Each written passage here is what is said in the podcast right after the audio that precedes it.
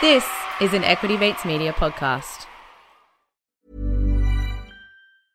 Ready to pop the question? The jewelers at BlueNile.com have got sparkle down to a science with beautiful lab grown diamonds worthy of your most brilliant moments. Their lab grown diamonds are independently graded and guaranteed identical to natural diamonds, and they're ready to ship to your door. Go to Bluenile.com and use promo code LISTEN to get $50 off your purchase of $500 or more. That's code LISTEN at Bluenile.com for $50 off. Bluenile.com code LISTEN.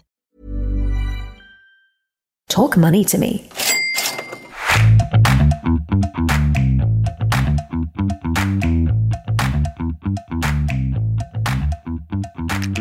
Hello and welcome to Talk Money to Me. This is your need to know financial podcast. I'm Candice Bourke. And I'm Felicity Thomas. Thanks for joining us today. And we are bringing you another one of our special guest shows. So today we actually have Andrew Lockhart, the Managing Director from Metrics Credit Partners, who has more than 30 years banking, funds management, and financial market experience, specializing in leveraged and acquisition finance, as well as corporate and institutional lending. Now, Andrew's considerable experience includes being responsible for the origination and portfolio risk management of large large, diversified, and complex loan portfolios, including corporate restructurings. So, if you want to talk about the corporate debt Australian market, Andrew is one of the leading experts within our industry. And in 2019, he was actually appointed the chair of the Australian branch of Alternative Credit Council, which is a subcommittee of the Alternative Investment Management Association. So, welcome, Andrew, to Talk Money to Me. It's great to have you on the show. Thanks very much, Felicity. Thanks, Candice. Good to be with you. Awesome. Now, just to protect ourselves here at Talk Money to Me and Andrew because we are going to be talking about the markets, credit, and investment products. As always, guys, as a reminder, our podcast and the conversations we have here on the show is not considered personal advice, even though we are registered financial advisors at Shaw and Partners. So, as always, go out and seek the right professional advice that is relevant to your circumstances because this is not a financial product.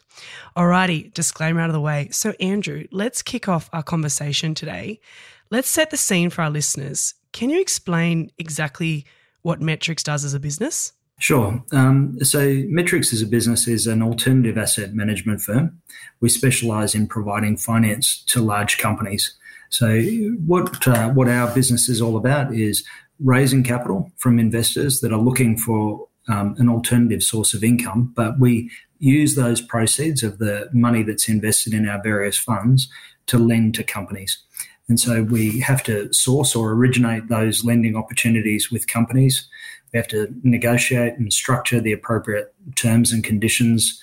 And then we have to obviously manage those loans to ensure that those companies service and repay their debt on time. Uh, very important because that's what delivers the capital stability for our investors, but also an attractive income. And so I believe as a result of being closer to that point of origination or sourcing of the transaction, you can generate a better return for investors and, uh, and have a better means to manage and control risk.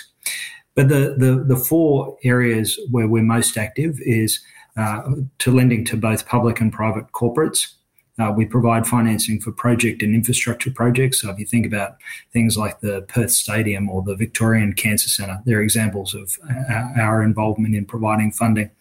We're very active in commercial real estate lending. Um, and that, that covers things like residential development of land subdivisions or high density dwellings. Um, we do retail and commercial and hotels and others a large component of industrial property development activity as well that we finance. And then the final component of our market is really providing uh, acquisition finance, uh, where private equity firms are buying companies. And so we we we work in and compete against the banks to provide funding to those companies that operate in those various parts of our market. So basically, you're probably one of the larger non-bank lenders, right? In in that space. That's right. Um, we we would be the largest non-bank corporate lender, and we'd also be the largest commercial real estate related lender in the Australian market that isn't a bank. Um, and so we have currently around about 11.5 billion of assets under management. Uh, we operate 14 different vehicles that allow investors to gain access to the to the market and to our lending activities. Um, and we currently provide funding to around about 260 individual companies or projects. Wow, fantastic. Look, I remember when I first met you um, years ago now, back in 2017, you actually spoke about how you were at NAB and a few of your colleagues decided to leave NAB and, and start Metrics. Are you able to give us a little bit more background on that to set the scene? Yeah, sure. Uh, what what actually occurred was I, I, spent actually 26 years working for National Australia Bank, and my partners had similar backgrounds working for, for a range of commercial and offshore and investment banks here in Australia and, and offshore. What what occurred back in sort of 2007 2008 is there was a, a regulatory change. It was the introduction of a, a of a new capital requirement that was imposed on the banks at the same time as the global financial crisis. And so, what myself and my partners realised was, you know, the banks would be subjected to greater levels of uh, regulatory pressure, uh, requiring them to hold more and more capital against their assets. And yet, in the Australian market, most companies were very reliant or heavily reliant on banks for funding. And so, you have this situation where a lot of money has gone into the superannuation system and been focused on equities, whereas in the in the providing of provision of debt, uh, most of that debt financing came from banks. And it really recognises the fact that most Australian companies don't have an external credit rating. And most Australian companies aren't able to access alternative sources of funding through, say, an institutional bond market. And so Australia doesn't really have a deep liquid corporate bond market. And so what really occurred was the need to sort of bring our skill set in terms of the origination and the assessment of risk to investors that would like to have gained exposure to a diversified range of direct lending to Australian companies. And so we, what we really did was bring about, um, you know, raising capital in a large way that could make us relevant to banks and to borrowers of, you know, larger corporates uh, to give them a means to diversify their funding sources, but also for investors, uh, recognizing that it's very difficult to get direct exposure to well diversified pools of credit and fixed income in the Australian market that aren't banks or government bonds. And so, you know, the real lending activity or the real financing activity in the Australian economy is through loans uh, that are generally provided by banks. And so we work alongside those banks and, and compete with the banks. Uh, now to provide funding directly to those companies. So that, that's a little bit of the background to, to how we started and why. I always just thought that was such a great story, Andrew. So I'm glad you could share it with our listeners. And no doubt you're taking large chunks of that market share from the banks. So well done, you. So you're clearly in the business of providing debt. I guess to break it down further for our listeners, can you just give us a quick 101 on the different types of debt and loans that you do lend out to these companies? Yeah, it's actually very interesting, Candice, because the market is not homogenous. You know, often people have this misconception that uh, sub investment grade loans are higher risk. But as a lender, what our responsibility is, is to understand the company that we provide funding to, understand what drives their cash flows. So, how will the company service and repay the debt? And then to try and mitigate the risk associated with the credit risk of, of, providing funding to companies. And so we, we do everything across the entire capital structure uh, from senior unsecured in high investment grade loans through to sub investment grade loans through to you know, higher yielding, higher returning funds like mezzanine debt or subordinated debt or debt where we might take a, an equity kicker. Um, but what we've done is we've structured our various funds to allow an investor to determine what is the return objective that they are seeking Therefore, what is the risk profile that they will need to incur to generate that return? And then what are the ways in which we can create liquidity from our asset class to meet investor requirements? And so what we've tried to do is to sort of say, well, we can we can originate anything from a, a loan that generates a return of say 100 basis points or 1% over the over the over the bill rate all the way through to generating a loan that might pay 20%. But the risk and return profile is quite different. And so it's very important that investors, you know, think about what is their risk tolerance, what is their return objective, and then they've got a range of alternative ways in which they can gain access to. So through through our listed funds, for instance, MXT or the Metrics Master Income Trust, we would say is is predominantly investment grade and it really caters to the defensive part of the client portfolio, giving investors a, sort of an alternative to traditional fixed income. So, you know, move out of hybrids, move out of, say, traditional bond funds and gain exposure to direct lending strategies in the Australian market. That's an alternative. Whereas at the other end of the spectrum, we operate a fund called the Metrics Income Opportunities Fund, or MOT. That fund is designed to give investors a higher return. So obviously, there's a higher level of risk associated with that lending activity because it's not all senior secured loans. That's right. And you also have the unlisted direct income fund as well, which is the same as MXT. Am I right? That's right. And and the reason for that is we realize that investors, there are some investors that value daily liquidity and the ability to buy and sell and trade those units on the stock exchange. There are other investors that like the, the alternative to traditional fixed income that MXT delivers, but they don't want the risk around the volatility of the traded price on the ASX.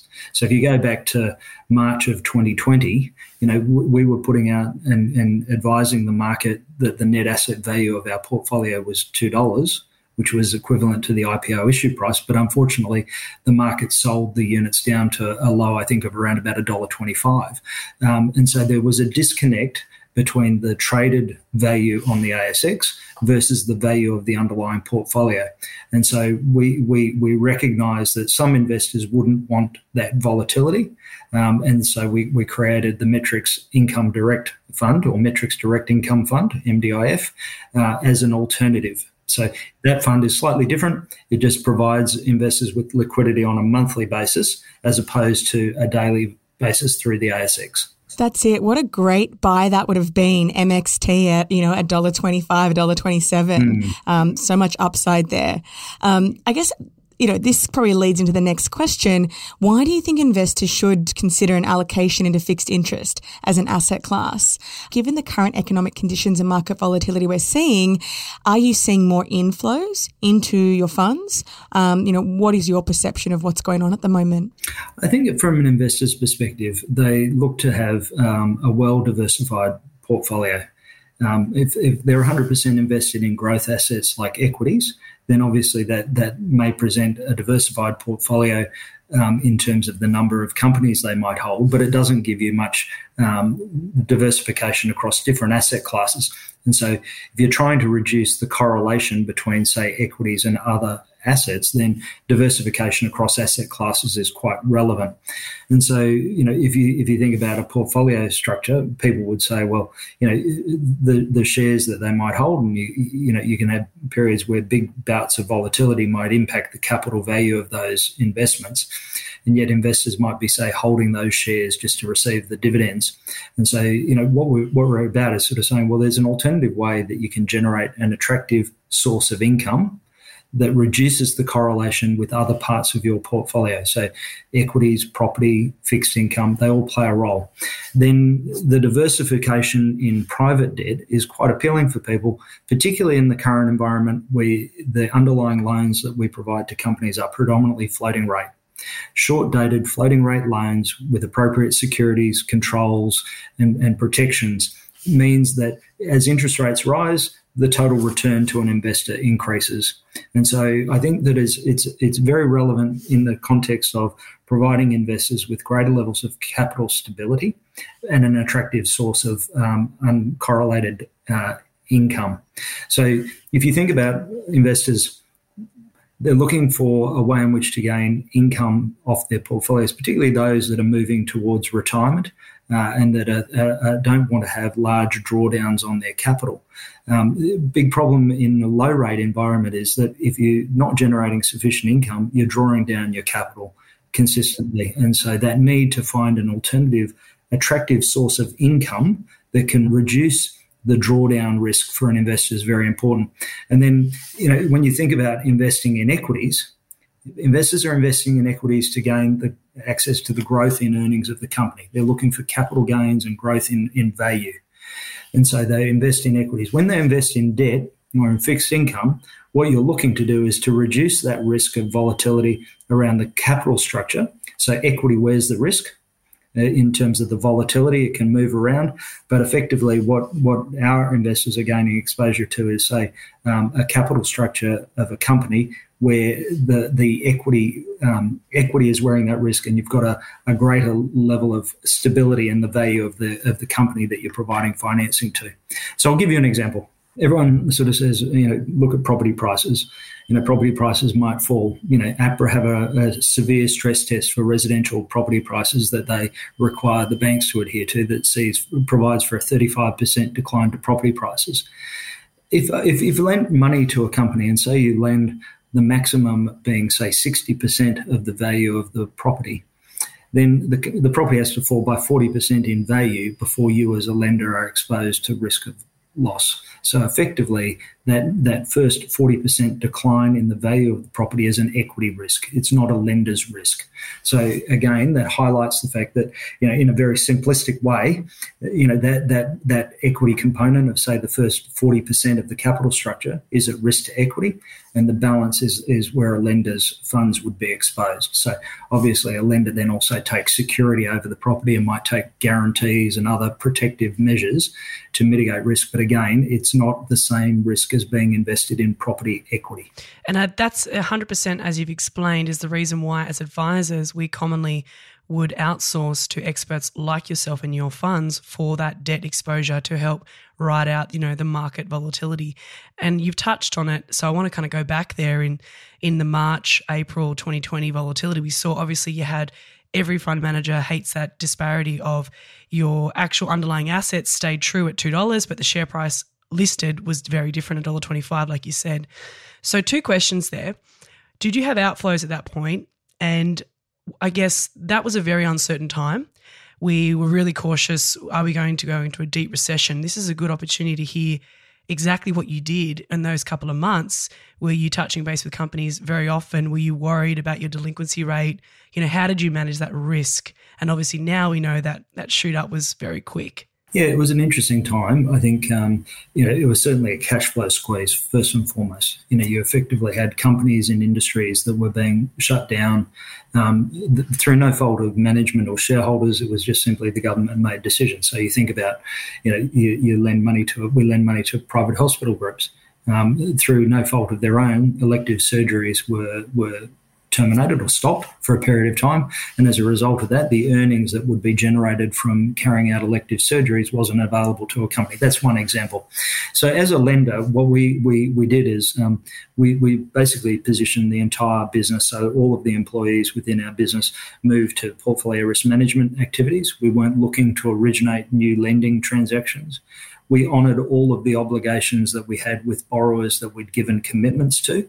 And so, if we'd given a borrower a commitment that we were going to finance a project or, or, or to be involved in their financing, we honoured all of those commitments through that period of time.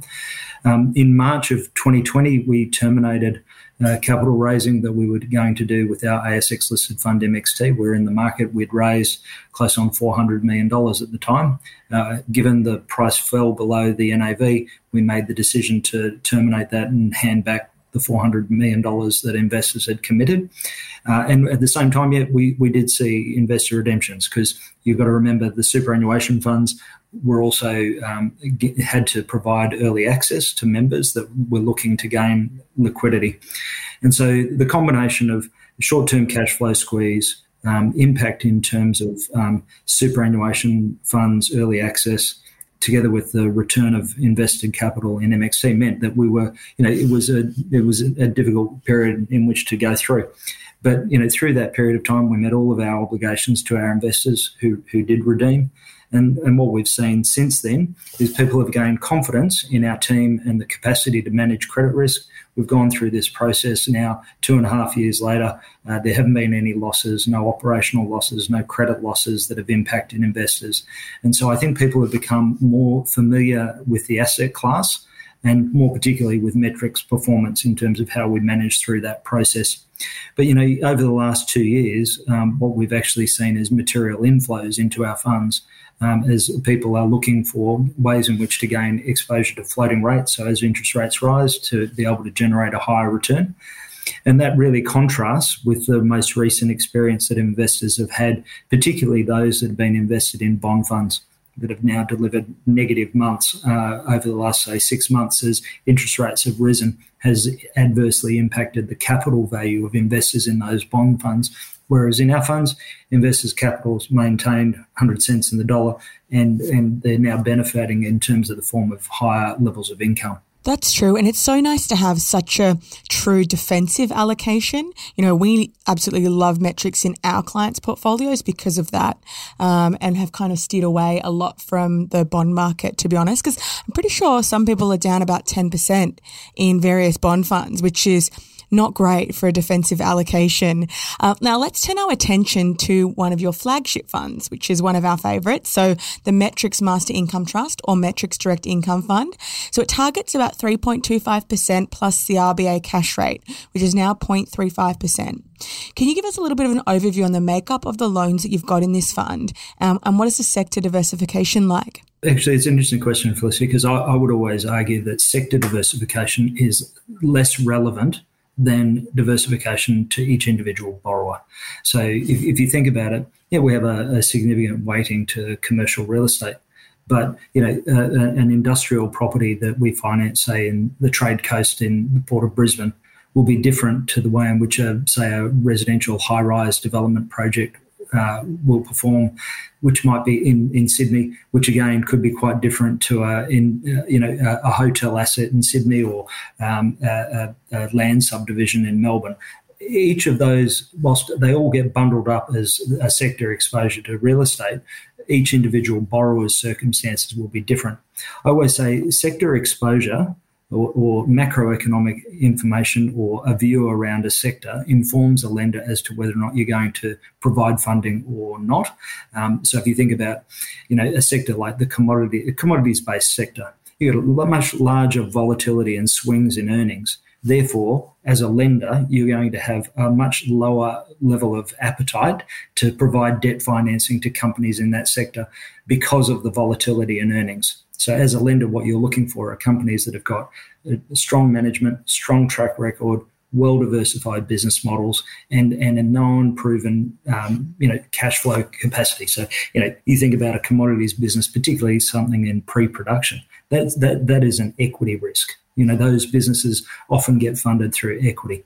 So in MDIF, um, what we actually have is, you're right, the, the, return target of that fund seeks to deliver the RBA cash rate plus 3.25%. Uh, income is distributed to investors on a monthly basis. Uh, since that fund was launched, we've exceeded that minimum target return. Uh, and importantly, giving investors diversification across around 260 individual borrowers. Um, the, the kinds of companies we lend to are ASX listed companies, so we're a lender to a number of ASX listed companies. We're also a lender to a number of uh, government backed project and infrastructure uh, projects. Uh, so if you think about you know things like the Sydney desalination plant or the West WestConnex project or you know the Victorian Cancer Centre that I mentioned before or the Mornington Peninsula Motorway, they're examples of projects that we've either been involved in or have been or are currently funding. Um, we're also um, in in real estate again, a large large number of projects that we finance that are generally short term. So if you think about you're building a large scale, you know, 25 story residential apartment complex, that project for a lender might take between 24 to 28 months to complete that project. And so we've got a number of these financings that are rolling off on a regular basis. To give you an example, as a business, we've completed 5.3 billion of new lending transactions this financial year to date.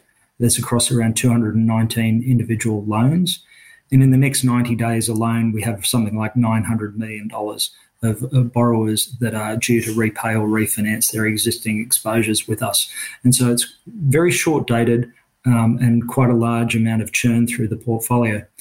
And we, we deliberately lend for shorter dated periods of time, generally between sort of two years to five years. And we do that because we believe it reduces the credit risk that an investor is exposed to. Often, if you're projecting out the forward cash flows or the earnings of a company, you can do that with a greater degree of confidence over a shorter period of time than over a longer period of time. We also do it because we believe it reduces investors' risks around market risks. So if credit spreads were to change, and what we're seeing at the moment is, you know, really the, the removal of the Reserve Bank liquidity facility combined with the banks having to go back and raise funding in wholesale funding markets, is actually putting pressure on credit margins as well. So we're actually in a position where the base rate is rising, as well as credit spreads and margins are also increasing. And then obviously the, the other component about lending for shorter dated periods of time is you get a greater level of repayment and churn through your portfolio which allows our investors to generate additional income through fees that are charged to companies. So when we enter into a transaction with a company, there's an upfront fee that is charged. That's a source of income for our investors. So for, for all of these reasons, you know, we believe that we've got um, very good disciplines around credit quality, control, but it's also done to generate returns for investors. Thanks for breaking that down for us. That's really very interesting. In a moment, we're going to hear more about what you actually do to protect the loans for investors and your thoughts on interest rates and inflation. So uh, we'll just take a little short ad break and hear from our sponsors. Ready to pop the question? The jewelers at BlueNile.com have got sparkle down to a science with beautiful lab grown diamonds worthy of your most brilliant moments. Their lab grown diamonds are independently graded and guaranteed identical to natural diamonds, and they're ready to ship to your door. Go to Bluenile.com and use promo code LISTEN to get $50 off your purchase of $500 or more. That's code LISTEN at Bluenile.com for $50 off. Bluenile.com code LISTEN. I'm Sandra, and I'm just the professional your small business was looking for. But you didn't hire me because you didn't use LinkedIn jobs. LinkedIn has professionals you can't find anywhere else, including those who aren't actively looking for a new job but might be open to the perfect role, like me. In a given month, over 70% of LinkedIn users don't visit other leading job sites. So if you're not looking on LinkedIn, you'll miss out on great candidates like Sandra. Start hiring professionals like a professional. Post your free job on linkedin.com/people today. And we're back. So let's talk about obviously it's it's been going well that formula that you just broke down, right? You you've achieved your target returns and some, so that's fantastic. But what about the what if moments? I guess how do you protect your investors at the end of the day um, with the businesses that you're lending out to? What security are you taking on for these loans? Yeah, I think it's very important that you know, as I mentioned before, um, macroeconomic decisions inform a lender in terms of you know whether or not you're going to lend to a particular sector or industry or, or, or, how, how much leverage those industries or businesses can sustain. And so, you know, we, we look at all aspects of the companies we lend to. You're looking at assessing management management track record, the quality depth of management, um, the ESG performance of companies. We're looking at the financial historical performance of the companies and the future projected earnings. So obviously, when as a private markets lender, companies are required to provide us with very granular inside information to allow us to assess the risk around lending to a particular company or a project. So when I say inside information, I'm meaning confidential information that is not publicly available, provided to a lender to assess the risk. Um, and so, you know, we, we analyze and assess that to determine what is going to drive cash flows. And then when we enter into a transaction with a company, you also then structure it to ensure that you've got risks around um, you know, underperformance mitigated. And so generally, if I think it's about 98% of our portfolio would be secured loans. Most companies or projects would be financed through a, what we call an SPV structure, um, special purpose vehicle. And so part of that is, you know, you'll take security over the shares or the units of the trust You'll take a, a, fixed and floating charge over the company or the project. You might have um, a personal guarantee for a property. You know, if it's a private development group, it would be recourse back to the sponsors. You'd have a mortgage over any property assets. You might take security over other uh, key agreements. Um, so, you, you know, when you lend, again, it recognizes the priority ranking of a debt provider in comparison to other parts of the capital structure. So, as an equity investor, you wear the risk. As a lender, we mitigate the risk. So, for instance, you know, company companies that we might lend to would be restricted from selling assets, for instance, without using the proceeds to repay debt. Um, they might be restricted from paying away dividends or distributions to shareholders in priority to repaying their debt. So again, you know, what a lender is looking to do is to protect and, and structure so that the cash flow that's generated is first applied to principal and, and servicing of the debt obligation. And then after after the company's outperformed or improving and lowering the risk to a lender, then they might be able to reward shareholders with dividends or distributions. So I just want to ask a follow up question on that, if I can, Andrew. Has that security you've put in place ever happened before in the past? You know, and run us through what, if you can disclose, what happened there. Oh, look, we've been involved in restructures and, and workouts of different companies that have underperformed. Yes, there's a whole range of ways in which a lender can mitigate and work through a restructure. Um, you know, often the, the, three levers a lender would generally pull would be one, you'd look for the company and the shareholders to contribute additional equity capital. So if they believe there's equity value, then they would be incentivized to protect that. So if you think about a property, say the property falls 10%, were the shareholders going to walk away from the value of their investment or are they going to you know potentially risk a default and an enforcement by a lender destroying even further value for a shareholder or is a shareholder motivated to inject further equity? So a lender would encourage a, a shareholders to first of all inject additional equity. And we saw that through the the pandemic. You think about all of the deeply dilutive equity raisings that were undertaken through March and April of 2020 as companies raised equity to restore their balance sheet. Or you go to the GFC. Again, large companies doing deeply dilutive equity raisings to pay down debt. And so generally a lender would require a company to raise equity. If the company cannot raise equity or fails to raise equity, then it might be that the company would negotiate a series of asset sales with lenders. And so they'd identify assets that could potentially be sold to be a source of repayment. Obviously, as a lender, you want to make sure that those assets aren't generating earnings that might adversely impact their future debt service capacity, but that's an alternative. And the third area would be potentially a default and enforcement on your security. And so, and, and, and as a lender, particularly a non-bank lender, we think we've got a range of ways in which we can manage that that the banks are not able to, to, to do.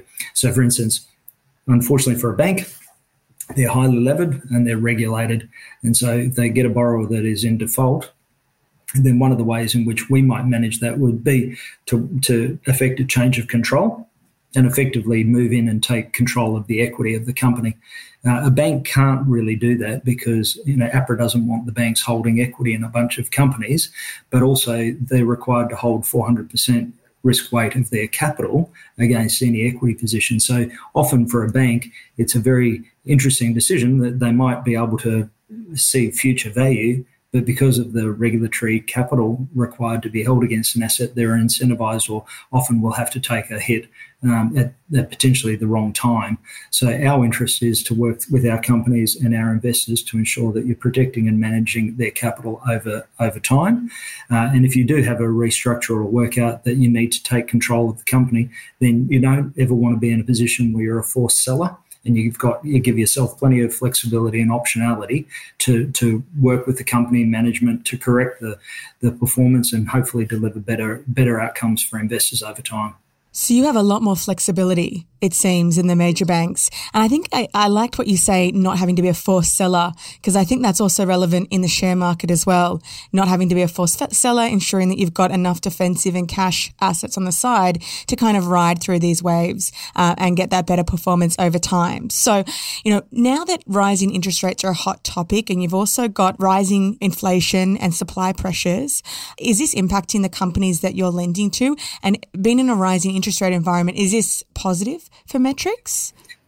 Um, it, it's good and bad. Um, you know, in the short term, you know, obviously it provides an additional source of income for investors. But obviously, when interest rates rise, you know, there's increased market volatility. And so the flow on effects in terms of how that might impact business or consumer confidence and how that might flow through to business activity is always something you have to be wary of.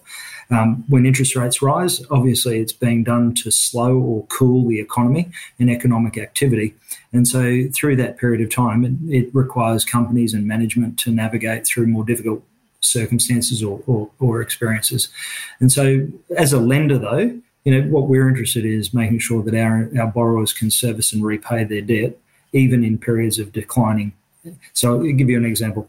Say a company might be trading at 10 times earnings on the on the exchange um, it, it might have debt no greater than say three times. So again, equity wears that that risk of deterioration and loss before earnings deteriorate to a position where debt might be impacted. So you've got to see a material decline in earnings and a material decline in the valuation of the company before a lender might be exposed. But you know, importantly, you know, in these circumstances, what we, we see is, you know, you know, without a doubt, economic activity will, will slow. You know, you've seen supply chain issues. We've seen, you know, in terms of in Sydney, inclement weather impacting projects and delivery of projects. You've seen increasing of building material costs and the like, or, or costs in general. So, in one on one side of the, the equation, companies that have got pricing power and can push through price rises can see increased revenue. Uh, those that are in a position where they, they can't get a benefit in terms of rising revenue and uh, are exposed to rising costs, obviously their margins are impacted. But as a lender, again, it's important that we've already worked through uh, to identify what that impact would be on different companies. So, in, in short, I think you know rising interest rates certainly present an investor with the opportunity to generate a higher return um, in terms of as in, as interest rates rise. But equally, it requires us as a lender to ensure that the companies that we provide financing to can not only sustain the rising interest rates, which they most most can do that quite comfortably. It's more about the flow-on impact in terms of economic activity, you know, reducing sales, pressure on margins, how that impacts uh, performance. So, you know, you're seeing a lot of pressure in the system at the moment. You know, a lot of people, a lot of different companies struggling to find and retain staff. Uh, you've got unemployment at very low levels.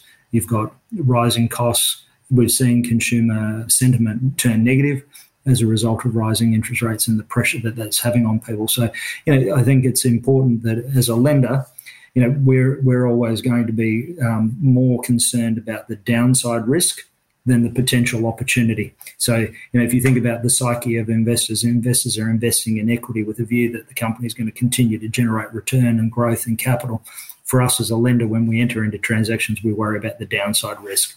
How is the company going to perform? And so you structure terms and conditions with a view that not based on today's market circumstances, you're looking forward to ensure that any deterioration in economic um, conditions or business conditions don't adversely impact uh, the performance of your company's capacity to service and repay their debt. Sounds like you're busier than more than ever, like with everything that's going on, like you've just unpacked, right? So I guess two questions that have come to my mind just um, hearing you you go through that, Andrew. Obviously, in simple terms, if you deem it riskier to lend out the debt, would then you negotiate a higher coupon rate, right? Is that how, the, if I look at it from apples versus bananas, is that what metrics versus your opportunity fund MOT is really different? Like, walk us through the breakdown on you taking on more uh, risk in MOT, so therefore a higher income yield? Because I think you're targeting a 7% per annum payout there. It, do, it doesn't have to be just risk. You know, often, you know, to, to raise debt financing in the Australian market, if you don't meet the risk tolerance of a bank, it can be quite difficult to generate or get access to funding. And so, what we also see is, um, you know, our, our team's capacity to assess and analyse risk and to be responsive to the needs of a client borrower drives an outcome for, for our investors. And you don't have to be the cheapest in the market to be able to deliver a good outcome for a, for a borrower, uh, but you do need to know their business and you need to know what drives their cash flow. So, I, I would say that you know our our business model is very much built on delivering a high level of service to our borrower clients to be responsive to those borrower clients, understand their business, and to ensure that we can structure terms and conditions that assist them to grow their business and do what they need to do. At the other end of the spectrum, the reason we do all of that is because we believe it delivers better returns for our investors. That investment in those relationships, that investment in delivering a service to our clients, delivers a better outcome for our investors.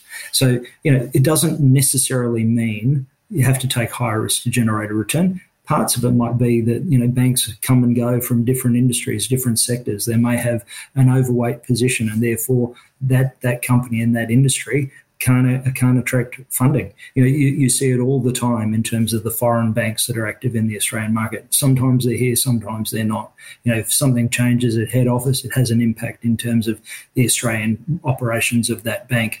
And, and as a result of that, that, that presents opportunities for us. Um, and so what we always see through the market is, you know, banks have, you know, will change their risk tolerance and their appetite uh, for different industries, different sectors. They might deliver a poor service to a company, and therefore the company is looking to replace one lender and bring in a new lender. They all create opportunities for us.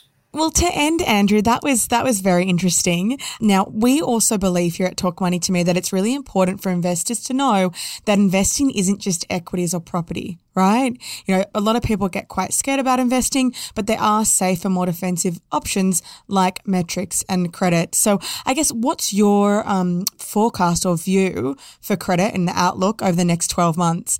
And do you have any comments on the bond market? Yeah, look, I think for us, I would say we're a core feature of the Australian market.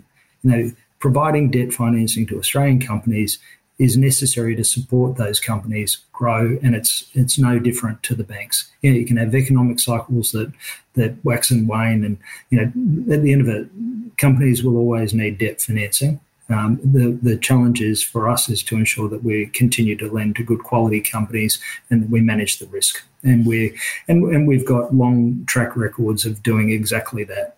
You know, if we go back over you know our nine years of our first fund uh, since it was first launched, we've delivered consistent month in month out positive income for our investors over that period of time. Uh, we've continued to diversify uh, the holdings and we've lowered the costs to our investors. So I think what we're about is delivering a good outcome for our investors and doing that in a, in a way that demonstrates very strong discipline around the management of risk and delivering consistently in terms of what we've committed to investors in terms of returns and risk management. Um, so I, I, genuinely think that our activities are a core component of you know of, of, of what goes on in the Australian market, and it's great for investors to be able to gain direct exposure to that um, through a well diversified portfolio with professional management. In terms of the bond market, I look at it and say, well, you know, I think traditional bonds not generating much in terms of return, and unfortunately, you know, we've now seen the last several months where investors' capital has been impacted as a result of market interest rate moves. Whereas in our funds, our investors' capital has been protected. There hasn't been any deterioration in the capital value of those investments, and we've actually now giving a higher level of income for our investors. So, you know, quite frankly, I think you know the investment in government bonds or in in corporate bonds that are generating a very low return and having long dated exposures and potentially fixed rate exposures I don't think is a particularly appealing investment in comparison to short dated floating rate assets where they're well secured. You've got good knowledge of the companies we lend to, and um, and investors can participate in, in in supporting the growth of those businesses. That's it. And look, you know, a really fun way that we like to end the conversation. We ask all of our guests, uh, coffee, tea, or tequila. What's your, I guess, poison? Coffee. Coffee. How many a day? too many. Way too well, thank you so much for taking the time to chat with us. Um, everyone here at Talk Money to Me will find that extremely interesting. Um, and I think it's really nice to get some additional insights into the credit market that you usually wouldn't hear, um, you know, in your, in your everyday. So thank you so much, Andrew. Thanks, Felicity. Thanks very much, Candice. Great to join you today. And as always, guys, this is the part of the episode where we're going to sing out our socials. Our Instagram handle is at Talk Money to Me podcast. Appreciate you following, liking a couple of our photos, and following our stories because we do keep our listeners updated on what's going on in the markets on a daily basis. Also, we apparently live and die in the podcast world on our reviews. So if you've got the time and enjoyed this show, please share it with a friend or family member, and we'd appreciate any rating you would give us. Uh, no, five star only. Just like I always, I don't know about you, Felicity, but I always give my Uber drivers five star, even if they were terrible. I'm just like, yeah, five star. What yeah, exactly. Why not? But obviously, we're not terrible, and it's a legitimate five star. All right. Well, until next time, everyone. See you then. Talk Money to Me is a product of Equity Mates Media. All information in this podcast is for education and entertainment purposes only. Equity Mates gives listeners access to information and educational content provided by a range of financial service professionals. It is not intended as a substitute for professional finance, legal, or tax advice. The hosts of Talk Money to Me are not aware of your personal financial circumstances. Equity Mates Media does not operate under an Australian financial services license and relies on the exemption available under the Corporations Act 2001 in respect of any information or advice given. Before making any financial decisions, you should read the product disclosure statement and, if necessary, consult a licensed financial professional. Do not take financial advice from a podcast. For more information, head to the disclaimer page on the Equity Mates website, where you can find the Resources and find a registered financial professional near you. In the spirit of reconciliation, Equity Mates Media and the hosts of Talk Money to Me acknowledge the traditional custodians of country throughout Australia and their connections to land, sea, and community. We pay our respects to their elders, past and present, and extend that respect to all Aboriginal and Torres Strait Islander people today. Imagine the softest sheets you've ever felt. Now imagine them getting even softer over time. That's what you'll feel with Boll and Branch's organic cotton sheets. In a recent customer survey, 96% replied that Boll and Branch sheets get softer with every wash. Start getting your best night's sleep in these sheets that get softer and softer for years to come. Try their sheets with a 30-night guarantee. Plus, get 15% off your first order at bollandbranch.com. Code BUTTERY. Exclusions apply. See site for details.